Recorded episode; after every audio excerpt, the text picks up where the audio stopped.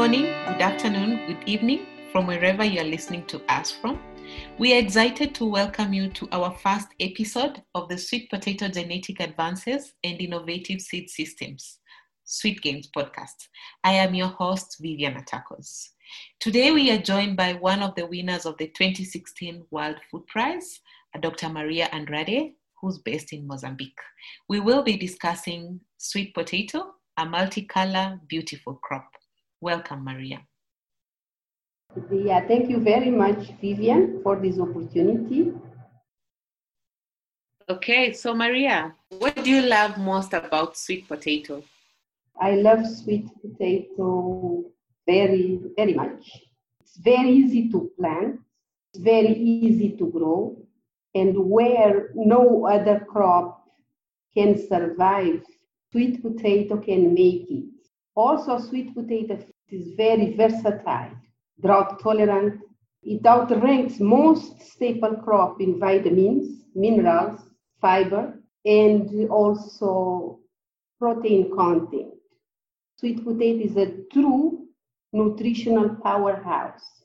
It's also so nice because only one small root, about 100 gram, meets the daily vitamin A needs for a very young child.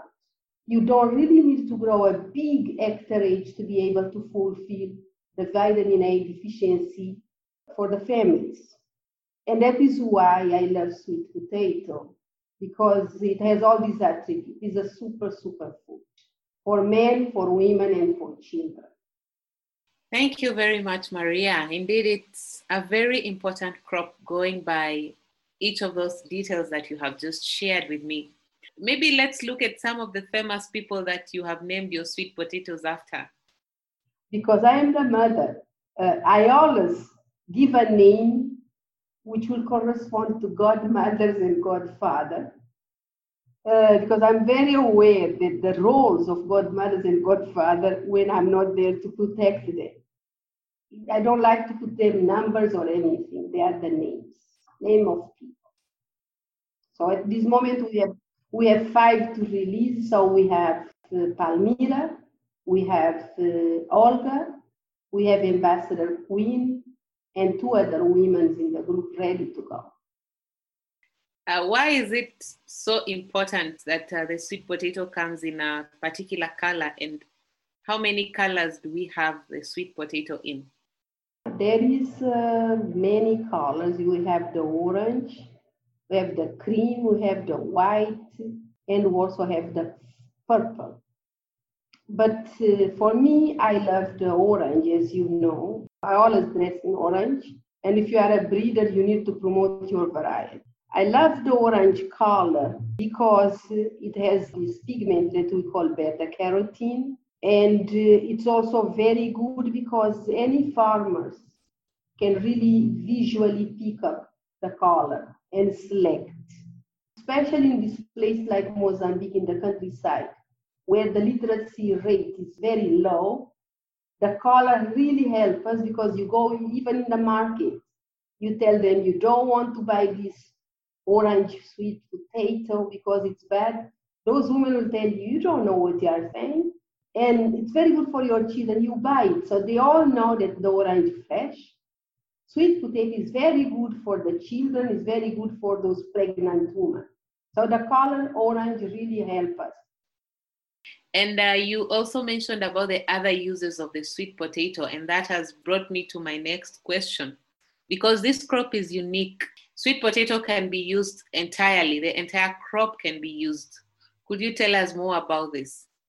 Let us start for the storage root. The leaves also are eaten, is important source of minerals. The vines are used for planting, that is the planting material we use. And also the very same vine that are left over in the field after the harvest can be used for animal feeding. And as you see, in sweet potato, nothing goes on to waste. Uh, how does sweet potato help to grow farmer resilience?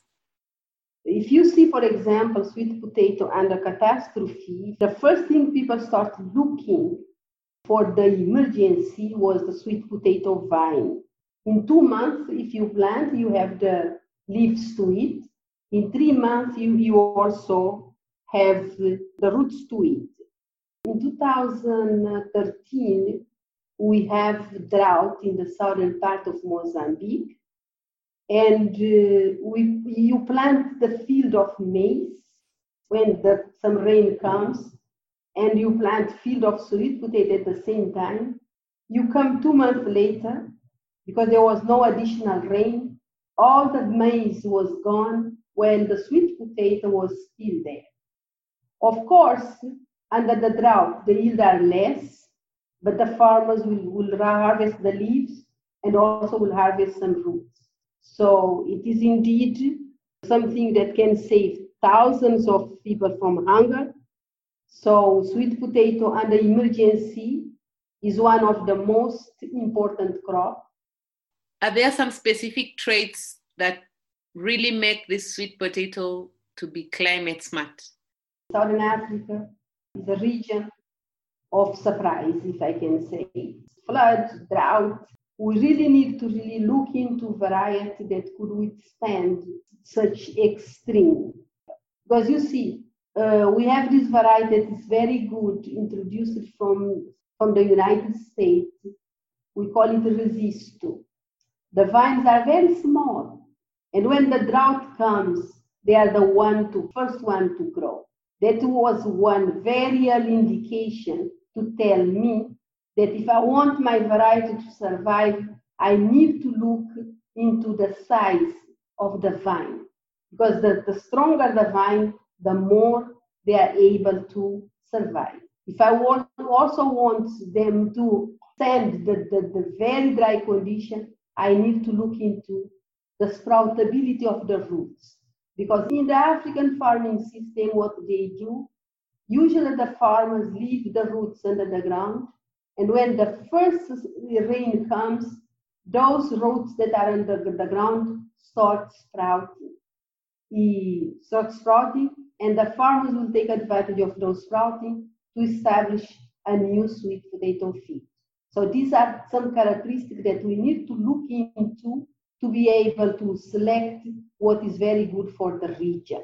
For nutritional purpose, we look into the orange flesh. At the moment also we are selecting also for purple because of uh, antioxidants in the purple. So we look into drought traits, early season drought, root sprouting, vine survival, narrow leaves, stay, stay green leaves. These are the things we look for and and yield itself it's a must trait too doesn't matter what you choose but if it does not taste very well the farmers will not accept it even as we are mentioning the, those traits and their importance to farmers i'm tempted to ask why is it important that you get the farmers input early on in the breeding process uh, it's very important because the farmers they are the producers but they are also the consumers.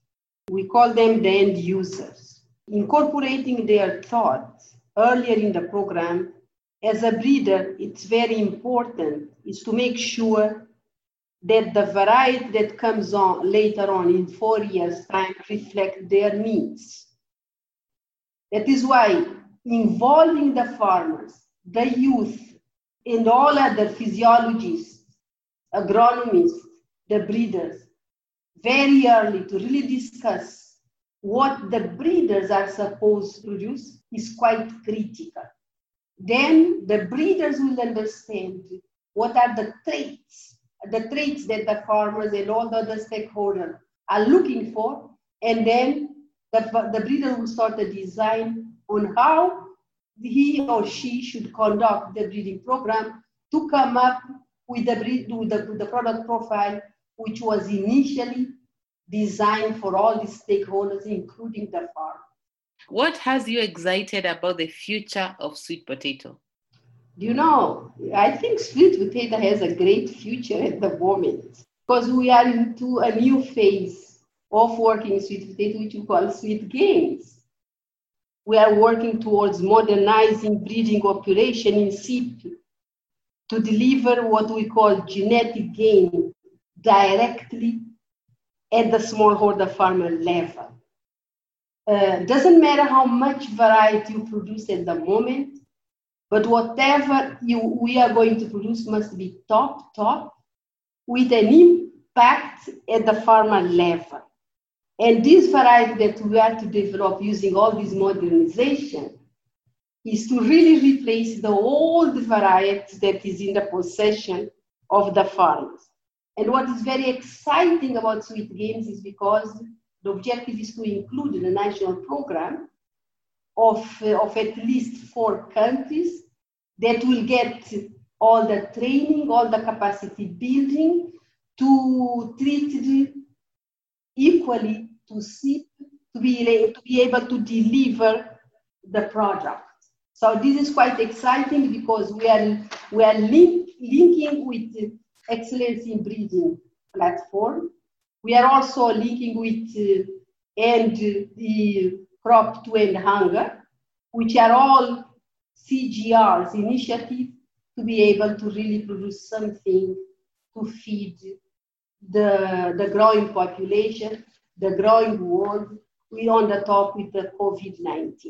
I think this is very, very exciting because I'm really learning a lot with this initiative and we are looking into uh, all these genetic variants, all these uh, general combining ability to be able to select parents that will go back into the system to maximize the hybridization to produce top, top variety. The new era for sweet potato in Africa and, and in Asia.